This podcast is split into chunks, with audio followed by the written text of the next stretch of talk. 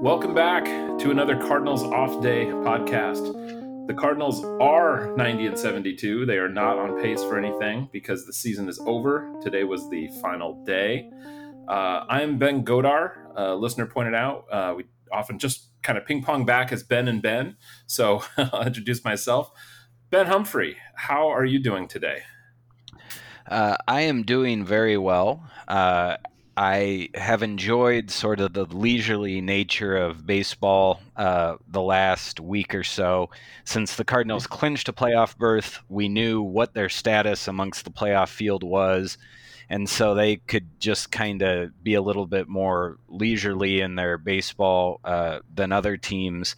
And we as fans didn't have any anxiety one looking at the scoreboard anymore, wondering what other teams are doing. And so the Cardinals could just kind of keep guys fresh, try to avoid injuries, uh, and uh, keep everyone sharp as well uh, for the postseason game. And then today was Mike Shannon's final regular season broadcast, um, and I thought there were some uh, very nice tributes to him, uh, and it clearly meant a lot to him, uh, his career, and how the fans of, and organization have supported him. And I thought that was a really nice end to the season today. Yeah, absolutely, and we might touch on that just a little bit more in a second here. I think we're gonna um, hit on just a few kind of um, kind of recent sort of news things here up top, but most of what we're gonna do today is is uh, going to be previewing the wild card game coming up on Wednesday. So we've got a couple off days in a row here, and then obviously the Cardinals are in that one game coin flip game, which hopefully they can get through and, and have a, a proper postseason, if you will. Uh, but Ben, something I did just in the last 24 hours or so, I went back and dug up our preseason win total projections. Do you happen to remember what your preseason or in season win total projection was? Uh, I do not recall. I think it probably would have been around 90 wins. You you are correct. Now we uh, so actually on a on a May 16th, I think we were actually a little squishy in our our kind of preseason um, uh, show. But on May 16th, we did an episode. We had Al- Alex Crisafulli on from Chirps, friend of the pod, uh, and we we talked about our kind of collective uh, projections, and that was at a point where uh, that was sort of the other point this season where the Cardinals were doing well and they were on pace to win 93 games. And basically, the framework of that conversation was how that had maybe changed our, our thoughts. So, so Ben, you had project uh, you had started at the beginning of the season. You had projected 90 wins on May 16th. You you revised that to 92.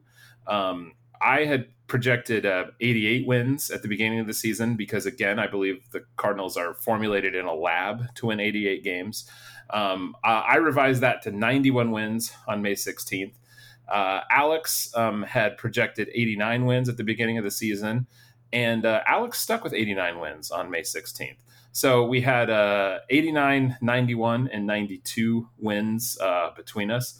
So uh, we were all pretty darn accurate there. Of course, the betting markets, remember preseason, had the Cardinals at 85 wins. Zips had the Cardinals at 81 wins and the loathsome PECOTA had the Cardinals at 80 wins. So for I believe the 207th season in a row, the Cardinals beat their uh, PECOTA projections. So um, anyway, I just I thought it was interesting to kind of circle back on that, especially since we were reasonably close. Ben, if I look back and we were way off, I would not be bringing these numbers up at all. yeah, they they were a they were a team. Uh, that I think was structured to compete and win the NL East more than the NL Central. Uh, the Brewers' pitching was just too much to overcome, and so I, it has been pretty interesting to see uh, how well Milwaukee has done because their pitching has turned out so well, uh, whereas their offense has not been particularly good. Uh, in between, or in particular, excuse me, uh, Chris, Christian Yelich, who's you know their heart of the order guy and and supposed MVP candidate uh, before a couple years ago. Uh, he was an M- MVP candidate, but not very good this year. And so um, it was interesting that even though so many things went wrong for the Cardinals this year, they were able to add arms on the fly and overcome some of their pitching issues, and then you know kind of catch lightning in a bottle in September and ride that to the second wild card. Yeah, yeah, no, absolutely. It's interesting, and Um, and it's just interesting to look back at the course of the season too. I think, you know, they went through, you know, really after May 16th there, I mean, through June and July and, you know, Cardinals really went through a real kind of low ebb there. I think that was pretty disappointing for a lot of us, you know, but then of course, uh, you know, real torrid stretch there at the end. So, um, you know, is that just that, uh, you know, things balanced out and over 162 and this was always kind of their true talent level and they just achieved it at a pretty uneven level? I, I don't know. Baseball's weird, so maybe that's all. Maybe that's all it was. Um, uh, you mentioned Mike Shannon. Um, I know you and I both listened to the game today. I think today of all days was a really good day to. I, I love. I always enjoy listening to a game, but I knew for Mike Shannon's last day, I wanted to be, uh, you know, listening to it as opposed to watching it. Um, any uh, any just moments or aspects of it that stood out to you that you wanted to to mention? Uh, to me, you know, when they went through the opening ceremony and then they got to Mike Shannon to speak, and he was uh, so overcome with emotion that he couldn't finish his prepared remarks. And then Rooney came in like he has done so many times, in particular this year after Shannon's yeah. bout with COVID 19. He has not been as sharp. Um, and so Rooney coming in and kind of filling in the blanks. Yeah. Uh, it was a very. Sweet moment and and something that was emblematic of the way this season has gone. Um, and then you know when he rejoined the broadcast uh, after the rain delay with the stories, you know that was really uh, an enjoyable thing and seemed to pick up his spirits as well. Yeah, uh, absolutely. And and you know the rain delay what a magical thing for us to you know to get today because yes. that was absolutely the gold of the whole thing because you know did we really did we really need or, or want to hear mike shannon call a, a, meaningless you know cardinals cubs 162 you know i didn't i didn't need that. No. i didn't need to hear him say frank schwindel um, you know, four times or five times this afternoon. But man, as soon as that rain delay started, I, I like my excitement got up. I was like, oh my gosh, they're in a rain delay. Are they just going to let Mike start talking? And of course he did. And um, our I, I, enjoyed every minute of it. Our, our good friend Dan, who's uh, at Book Owl on Twitter, had a pretty good tweet noting that uh, at one point early on, uh, Shannon went from a, a, naked woman on a bike to Randy Johnson to Bill White to Chuck Berry in about two minutes, and it was just it was a really like classic Mike Shannon riff, you know, where it's just like a story that leads into a story that leads into a story, and um, we've heard so many of those over the years, and these last few few years he's been on the broadcast less. When he's on the broadcast he's not you know quite you know been at his you know the peaks of his powers. So it was really it was it reminded me that rain delay reminded me of like a great band like coming out for an encore and like playing their hit song you know it was like it was great to just kind of enjoy that a little bit more. And the other thing i, I really enjoyed today uh, a, a, blog of her own which is a, another just great twitter follow. I couldn't recommend highly enough if you're a cardinals fan. Um, but she tweeted out and she just over the years she's done a great job of just cataloging just little idiosyncratic Mike Shannon isms. And so she tweeted out just some of the best of those from I mean, I think some of them were from you know seven, eight years ago, and so um, if you don't follow, you should, and just go back and look through the feed because there were some great things in there as well. So, um, so anyway, it was a it was a nice, nice kind of farewell, I thought, to Mike as well. Um, the other thing, I just called him Mike, like we're like we're buds. well, with the number of hours that uh, we have spent with him, albeit you know, not interacting right? in any meaningful way, just listening to him, uh, it does feel like you're almost on a first name basis with him. It does. It, no, you know what? It genuinely does. And I was thinking about that, and I, I was thinking like, I don't think this is really going to hit me until next year, when like when just he's just not there at all. I think that's when I'll really kind of be aware of it, because yeah, I mean, I've been listening to Mike Shannon call Cardinals games since you know, I mean, I, it was probably in the early 90s for me that I started to listen to at least some games, you know, so I had, you know, a, a, good decade or so of, you know, listening to him and Jack Buck together and then him, you know, since then. And so, yeah, I mean, I've been I've been you know spending my summers with Mike Shannon, you know, longer than I've been married to my wife or my kids have been alive, or you know, so it's uh, there's there's some years. I've spent more life. hours listening to Mike Shannon call Cardinals games than I've spent with my wife. No, I yeah, um, absolutely. it, um, and it may be true for for depending on where you are in that uh, in that age range, you know, yeah. uh, with uh, in terms of relative to when you kind of started listening to games on the radio uh, and when you met your wife. But you do you it, spend it a lot of hours with it, them. It may be something that I should share with my therapist. It may shed some light on some just other you know things going on in the world. So. Um, um, but uh, we uh, uh, the other the other kind of bit of you know breaking news this week, although it wasn't unexpected, is of course we did get the uh, the one year uh, Adam Wainwright extension. Um, so Ben, what was your reaction to that, or your kind of thoughts on that now that that is a, a done deal? Well, my first thought is related to the Yadier Molina extension as well, and contrasting 2021 to 2020 and so we have talked before about, you know, there hasn't been a lot of reporting on it. Um, and and our takeaway has been from the Cardinals off season leading into this season that ownership very clearly put a harder cap on baseball operations payroll than they have in years past. And that cap forced the front office to do things that are not typical for the St. Louis Cardinals front office.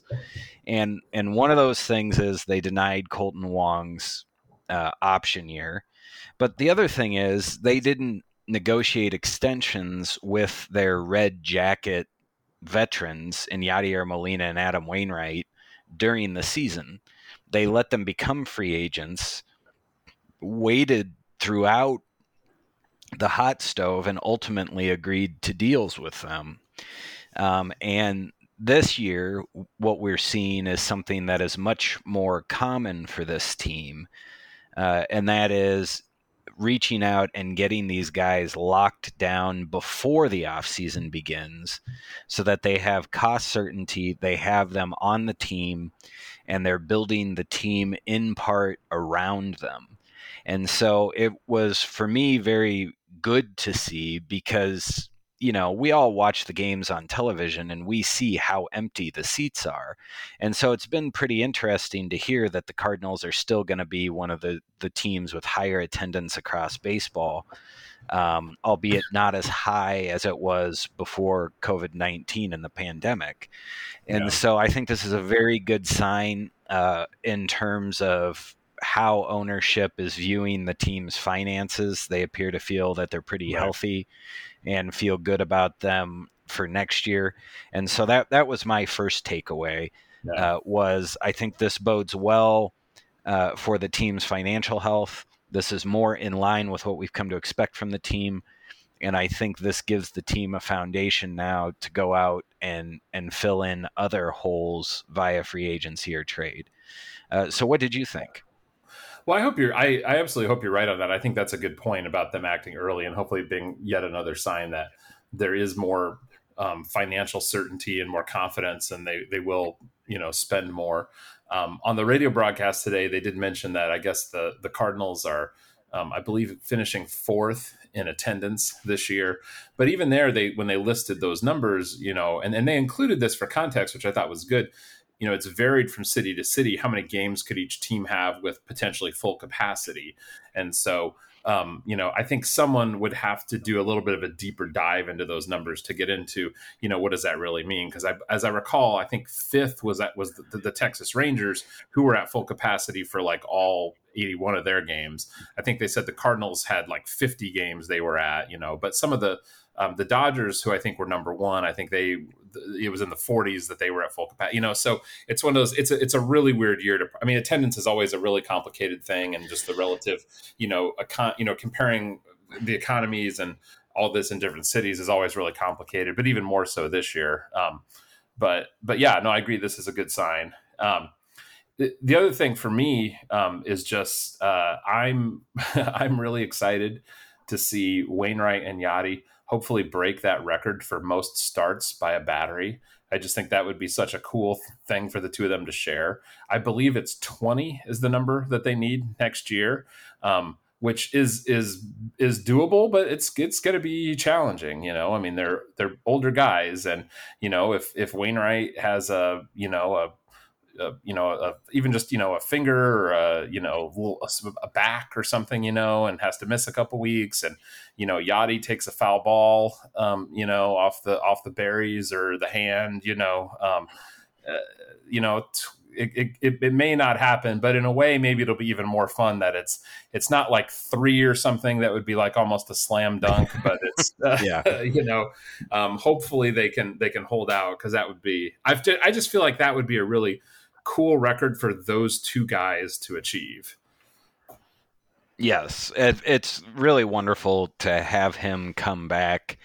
Uh, you know, I, I often say my prospect watching began with Rick Ankiel. Um, and since the Cardinals really didn't have much coming up between Rick Ankiel and Adam Wainwright, um, Adam Wainwright was kind of the, the second prospect where I really was engaged, and that was, of course, after the trade uh, with the Atlanta Braves. Um, yeah. But getting to watch him pitch in AAA uh, before he made his big league debut, then in 2006, and you know you root for all the Cardinals, but if you had a chance to see a, a kid play in the minors, you kind of pull just a little bit harder for him when they make mm-hmm. it up to the big leagues. And then to have him become the postseason closer uh, and how magical that was, uh, he certainly, I think, won a place or in a lot of Cardinals fans' hearts. Uh, and that, that place has gotten bigger uh, as he has accrued more and more innings uh, pitching with the skill he has pitched. Uh, and this year, you know, it's just been really amazing how well he has done and so much fun to watch. And really, you know, it's been said a lot of times, and, you know, we said the, the player the Cardinals could least afford to have injured was Jack Flaherty. Um, but really, you know, in retrospect, you know, it might be Adam Wainwright because he's up over 200 innings pitched. Yeah. Uh, he had a lot of help with his deep from his defense, um, but he has still pitched well. And so, you know, he was really the the life preserver on this team that helped them keep their head above water uh, just enough so they could make the right. September run. Yeah, yeah, absolutely, absolutely. Well, and that's a that's a pretty good segue, Ben, um, leading us into our our wild card game preview. Um, and uh, you know, we identified a few areas we wanted to look at here. Um, again, we're a we're a semi-regular podcast here. We're about off days during the regular season. We don't usually get to kind of focus in on one game like this, but that's what we have here today. This is a one-game series, so we know we're going to have Adam Wainwright, and we know that he's going to face Max Scherzer. So, um, you know, uh, I think if you're going to analyze a single game, that starting pitching matchup is where you're going to start. So uh, let's uh, let's go full uh, boxing tail of the tape here, Ben. Uh, what do you uh, what do you think? What are we looking at here? Well, you have kind of the, you know, in a way, it feels almost like a like a Rocky Balboa uh, boxing right-handed type setup. where not that Wainwright has to come out and do things completely different, but on paper, right. Max Scherzer's you know, one of, if not the best pitcher in Major League Baseball. And I shouldn't even say on paper. I should just say it as Max right. Scherzer is on, one on of, paper, if not the on best. A, on a on a pitcher's mound, like if we went into a Chuck E. Cheese, he would be one of the yeah. Anywhere we went, yes, the best pitcher of baseball. And so, uh, Adam Wainwright has had a wonderful season, um, and uh, but he's you know he is not in the same group as Max Scherzer. Uh, so I, I feel like describing this matchup is kind of like, you know, Wainwright and the Cardinals have a puncher's chance. You know, yeah. the the offense has coalesced uh, in the last month and has gone on a, some good runs uh, and put together some very impressive statistics. But you know, Max Scherzer probably doesn't care, and he will. Right. And it doesn't matter who you line up against him; he's uh, right. more likely than not going to shut you down. Because whatever he hits, he destroys. um, and so, uh, looking at perhaps the biggest development uh, made me immediately think of Adam Wainwright, and that was Muncy's injury today. And I have not seen how severe it is, uh, and well, whether or not I, I watched keep... it. I watched it live. He is not playing baseball on Wednesday. I don't think he's playing baseball the rest of this season. It looked really bad. It was it was okay. exactly it was exactly the Albert Pujols injury from 2011. He he he had a bad throw coming over from third base, and he reached into the first base line, and the runner just just wrecked his outstretched arm. Oh, um, I I had only heard it described not quite in such colorful terms.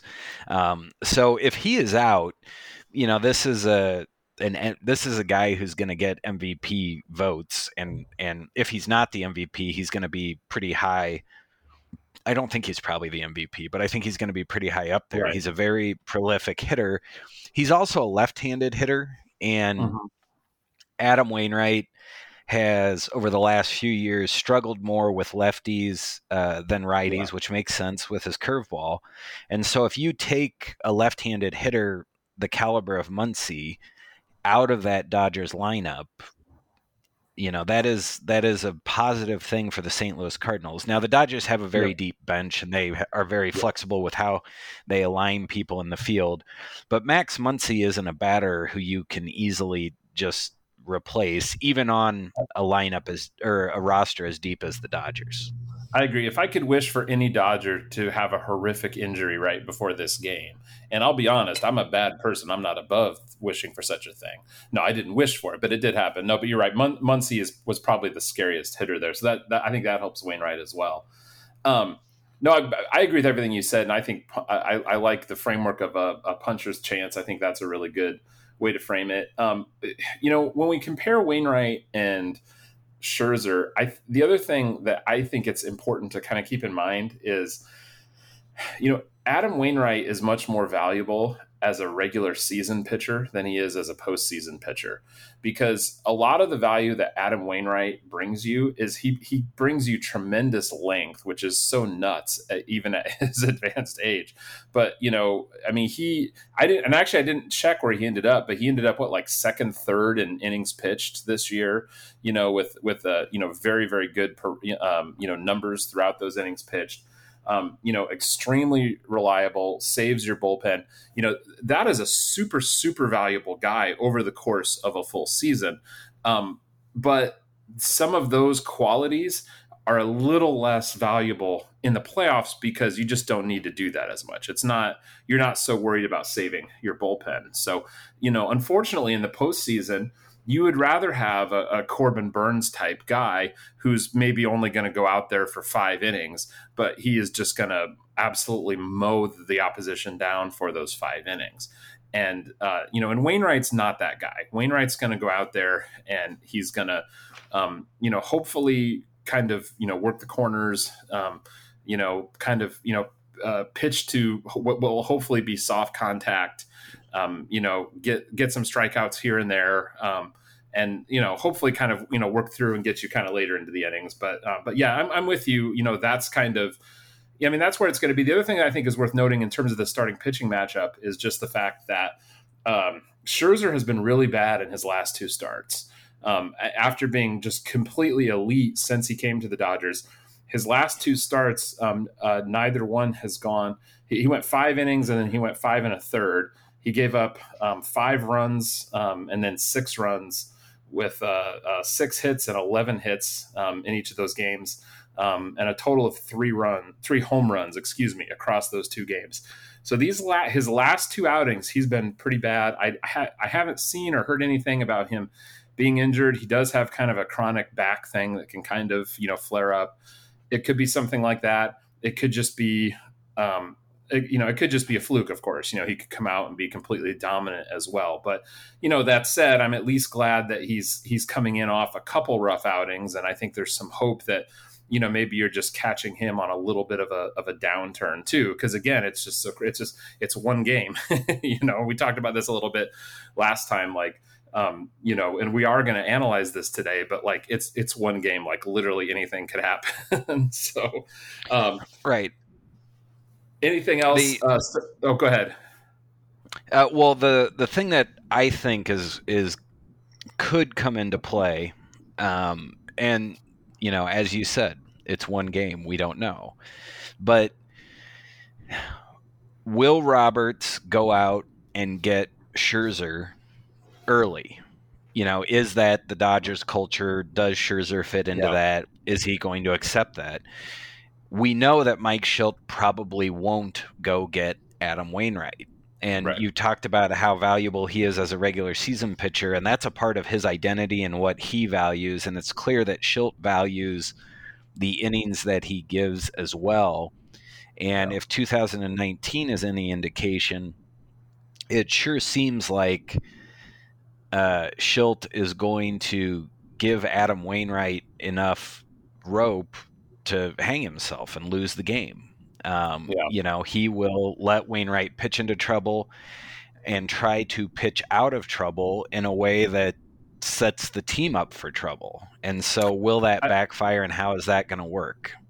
I think that's. I mean, that's. The, I would say that's my biggest fear going into this game. That's that's the thing where I can most see it going wrong is see something like that happens, and particularly if Wainwright's in trouble before about the sixth inning. I do think that Shildt's pretty confident in his kind of back end of the game um, bullpen. So as much as he's confident in Wainwright, I do think if, if Wainwright's starting to falter you know, by say the sixth inning or definitely by the seventh inning, I, I do think he probably goes and gets him pretty quickly. But but yeah, we know that like a, a Tony La Russa, you know, would have, you know, if it was the third inning, if it was the fourth inning, and a, a, a you know winner go home game like this, he wouldn't have had any uh, hesitation about going and, and, getting a guy.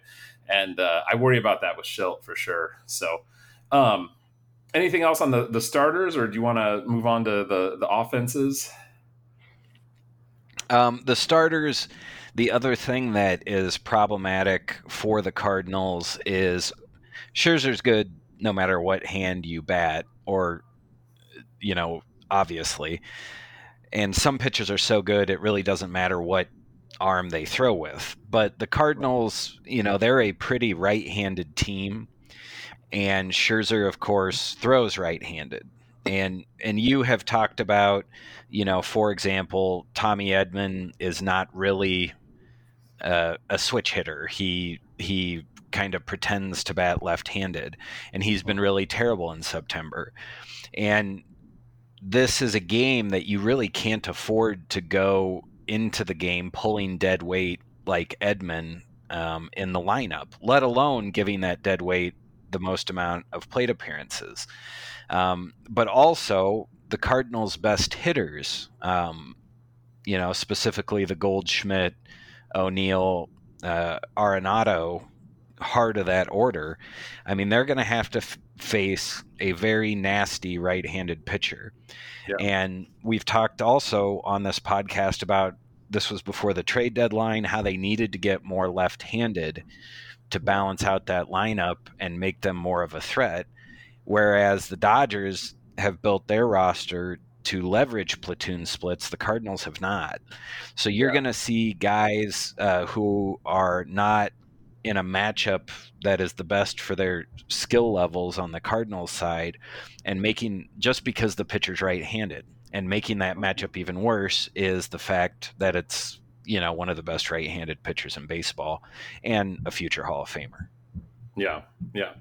Well, and so j- jumping ahead to talk about the offenses, and and so I I just did a little bit of looking, and I mean the, the Dodgers offense is a juggernaut. I think we all know that, right? So I um I just did some looking to say, but well, the Cardinals, I, I think as we all know, over the last month or so, we've seen a, a, different profile from this Cardinals offense overall in terms of what they've done. Now, is that long enough that we can really say this is meaningful? This is who we are. I don't know. That's that's up in the air. But let's just set that aside for a second.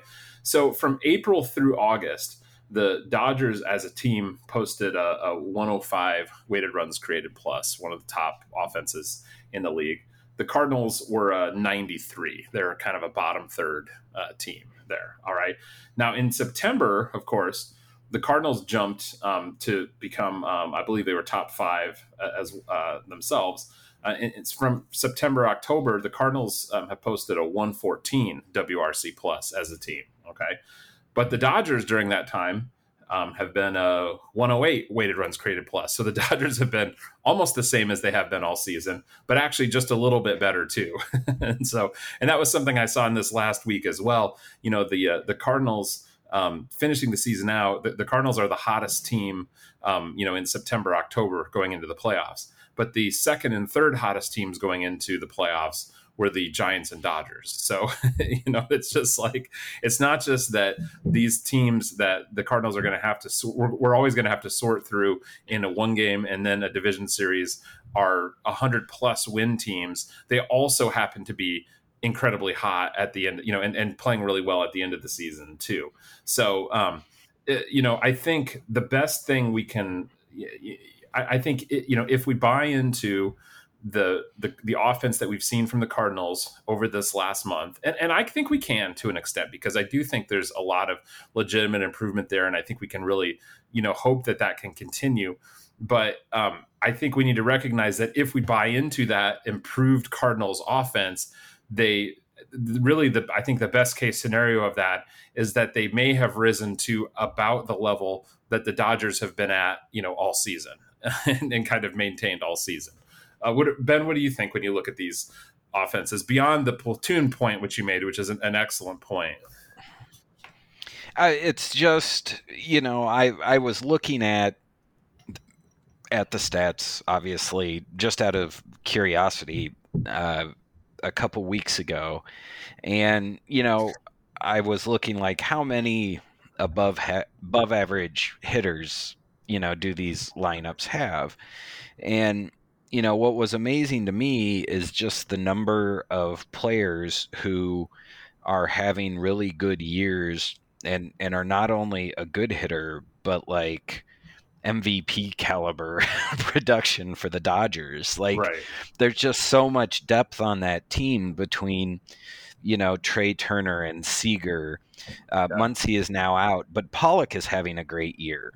Uh, yeah you know, even even better than Mookie Betts. And you know, Justin Turner is nothing to sneeze at either. He's having a, an excellent year also, uh-huh. and uh, you know, some of the the lesser known players, you know, on that team, like a, a Chris Taylor, yeah, you know, like he's he's good as well.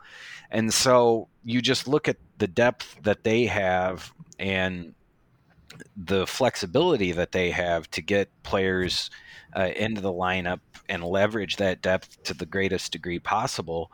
And it is a, a very formidable team, and you can see how it's, you know, uh, this team has been a wire to wire, you know, second wild card, uh, or excuse me, first wild card winner, second in the National League West to a historically great San Francisco team, you know, mm-hmm. for for that franchise's history. And so, you know, they are they are a very good lineup. Now that being said, I think the Cardinals right now, uh, you know, the the lineup is healthy and you're seeing some of the depth that the front office had hoped for uh, from that Cardinals lineup as well. It's just probably a little bit shallower uh, than the Los Angeles lineup. But you go, you know, like like two through five, you know, th- that's that's a nice little run of batters for the Cardinals, and and those yeah. are the guys who are going to have to get it done against the Dodgers, and anything else uh, is just bonus. And you know, those guys, you're going to look to them to produce, which of course is true in most games. Yeah, yeah. Absolutely, absolutely. Um, so, what about the bullpens? Um, haven't really touched on the bullpens. Um, uh, in terms of, uh, I'll be honest, I don't see a whole lot in the bullpens here that's of a lot of interest to me. Um, just for context, um, overall on the season, um, the the Dodgers are seventh and fifth um, for their bullpen, three point eight two. The Cardinals are eighth, four point zero three. So statistically, you know, fairly similar.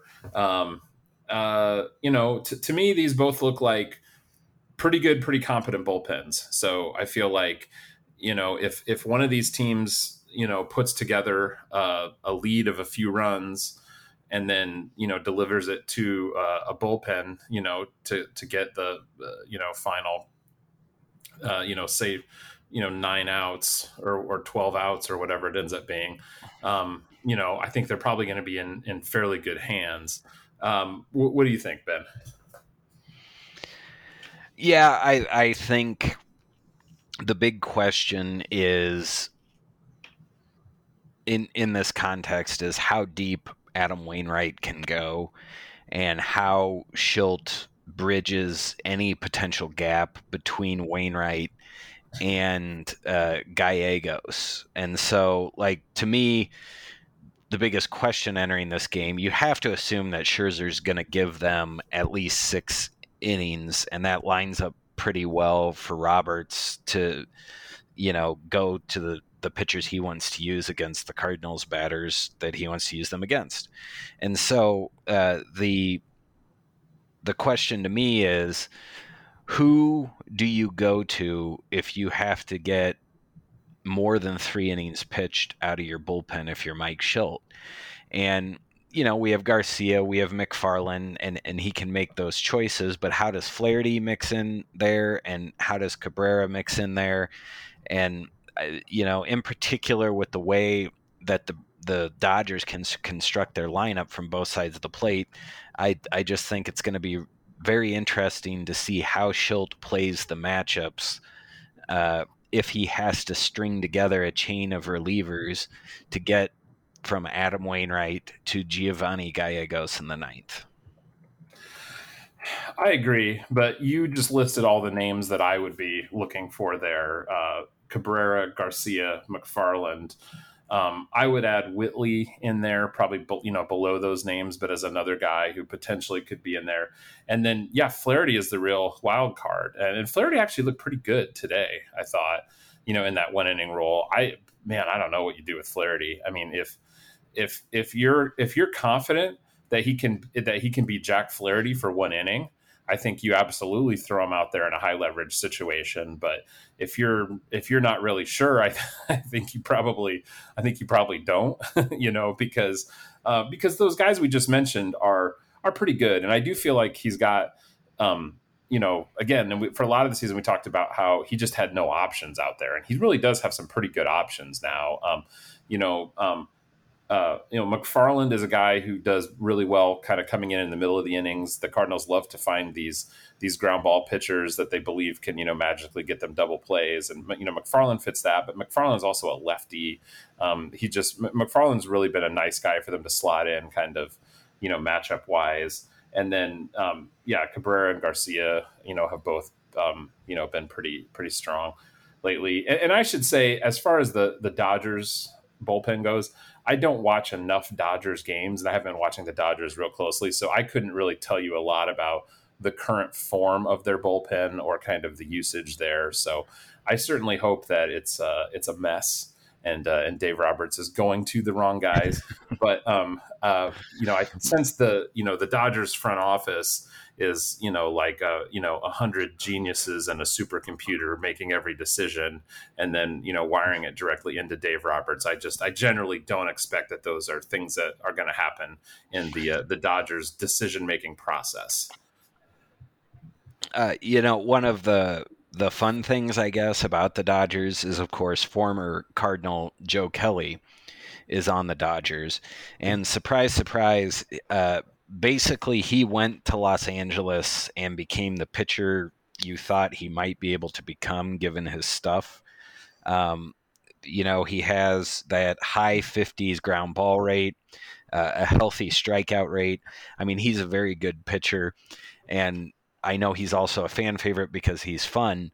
Um, but well, he's really also a very violent. He's also a very violent man, and people like that. So he starts a lot of fights, and fans yes, love that. He, he does. It's fans love it. It's really fun been... during the playing days. It's not going to be so fun when there's a very unfortunate story shortly after his playing days about a personal thing that happens, and then we'll learn about some some real darkness we didn't know about before. But for now, it's fun. Yes, it's it's fun the way that Joe Pesci's uh, character in Goodfellas was fun exactly. uh, until he wasn't. Uh, but you know, it's fascinating to me, and we've also talked about this with the Cardinals front office uh, and other front offices, and whether they have the skill or not to take a player and make that player better based on the skill set of that player. And the Dodgers, you know, I don't know how they approached Joe Kelly, uh, how they communicated it to him, uh, but he he basically signed with LA and with the way that they have used him and the way that he has pitched, he's become uh, the pitcher that was kind of a best case scenario projection uh, when he was coming up through the Cardinals system, albeit as a reliever. Maybe the best yeah. case scenario uh, was more of this type of ground ball rate as a starter. But um, so I would not be surprised if we see him uh, you know, at some point in the wild card game as well. And of course, we'll all be cheering against him uh, for the first time in a while in the postseason.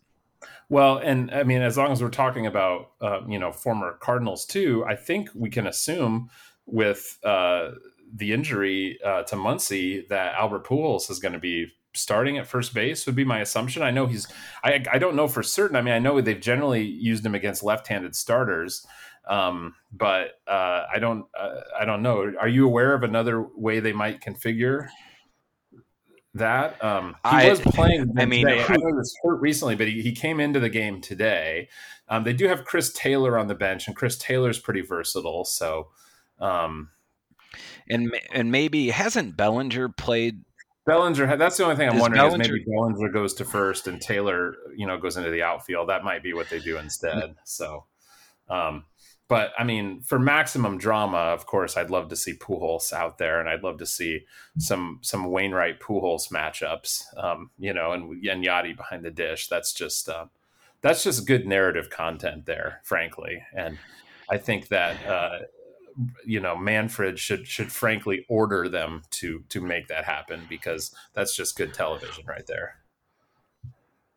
Oh, it, it would be great television, and I uh, second your plea for Manfred to mandate it because Albert Pujols against right-handed hitters, or excuse me, right-handed pitchers this year, is batting 180, 180 average, 233 on base percentage, 266 slugging. That works out to a 220 weighted on base average or a 36 weighted runs created plus. Exactly, and that's why he should be batting in the three spot there.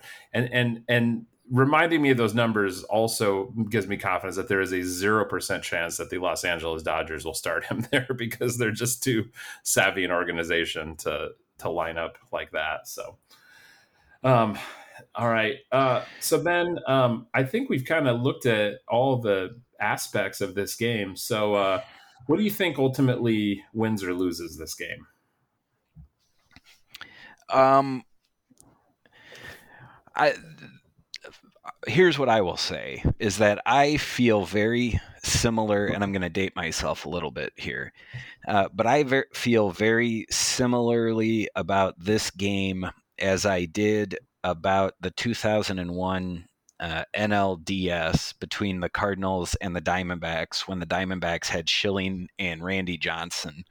Yeah. Um, and I feel very similar about the the Wainwright versus Scherzer matchup uh, as I did about the Matt Morris versus Schilling matchup, uh, which uh, the Cardinals lost both of those uh, in that series, if my memory serves me correctly, even though Morris pitched extremely well.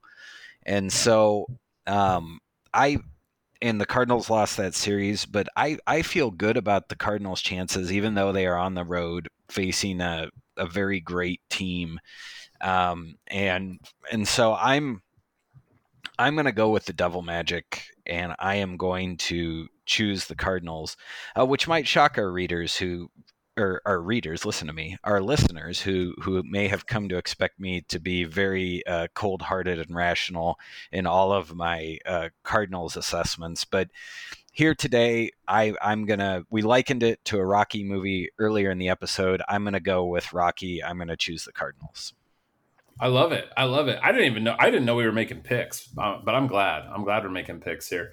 Um, and you know, I'm glad you harken back to those Diamondbacks uh, in those Diamondback series too, because I remember I was always terrified of Randy Johnson, and I feel like the Cardinals beat Randy Johnson in every Randy Johnson start when they would play those Diamondbacks teams, and um, and I, I, can look back and see, and I'm sure my memory is somewhat faulty, but it, it, just it just goes to show again in, in in limited series in one game, it just it doesn't uh, you, you, know you you can't. Um, you, you, know you, you, can't say well this is the better team this is the better pick, pitcher therefore they are absolutely going to win. You know they call this a coin flip game for a reason. You know is is max scherzer in 2021 a better pitcher than adam wainwright? Absolutely.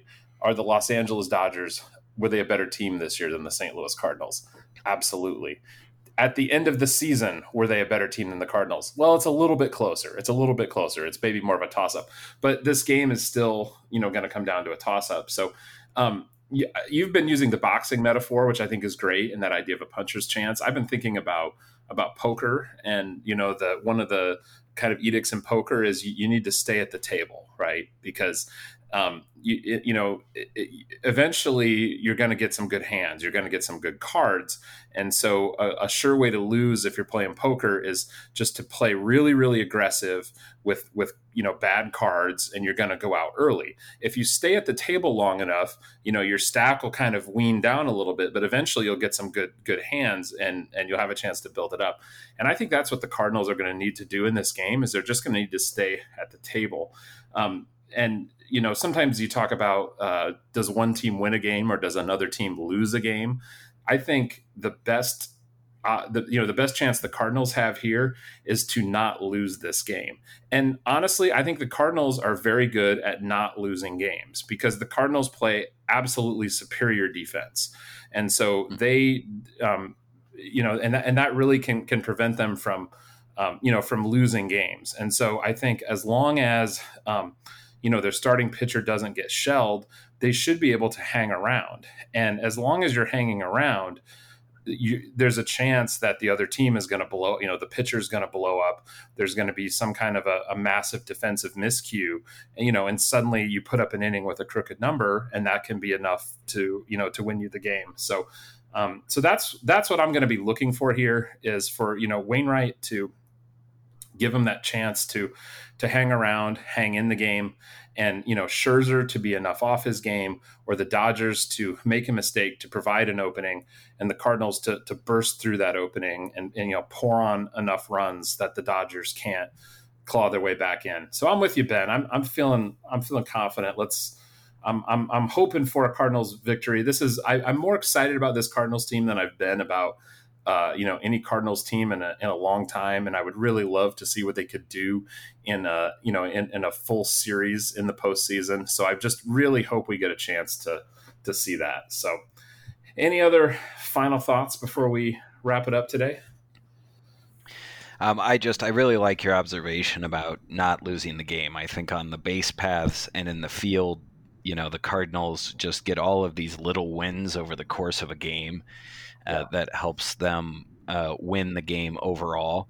And so uh, behind Wainwright, he'll have an exceptionally good uh, fielding team. And if they're able to get base runners against Scherzer, uh, they're going to leverage that to the maximum extent possible. And I just think that's a really good observation. And um, I'm hopeful that they are able to play the game on those terms um, and do so successfully. So I just wanted to say I, I think that's a really great observation. And uh, fingers crossed uh, that Wainwright and the Cardinals uh, can land a punch on the chin of the Dodgers and uh, knock them down. Absolutely. Absolutely. So one way or the other, we'll be uh, we'll be back with you um, on uh, maybe on Thursday. I don't know. Ben, I think we're watching the game together Wednesday night. I don't feel like we'll be in a state to record a podcast immediately after the game in, in, in either way, whether it goes good or bad. so we'll see when the, the pod drops, if, um, how soon after after Wednesday's game. But um, but you'll definitely be hearing from us after the game. Um, hopefully, it will be uh, excitedly recapping the win in the wild card game and previewing the division series. Um, if not, of course, we'll be looking back on the season and, and all that kind of stuff. But regardless, we will uh, look forward to uh, talking to you again on the next Cardinals Off Day podcast. Thanks, everybody.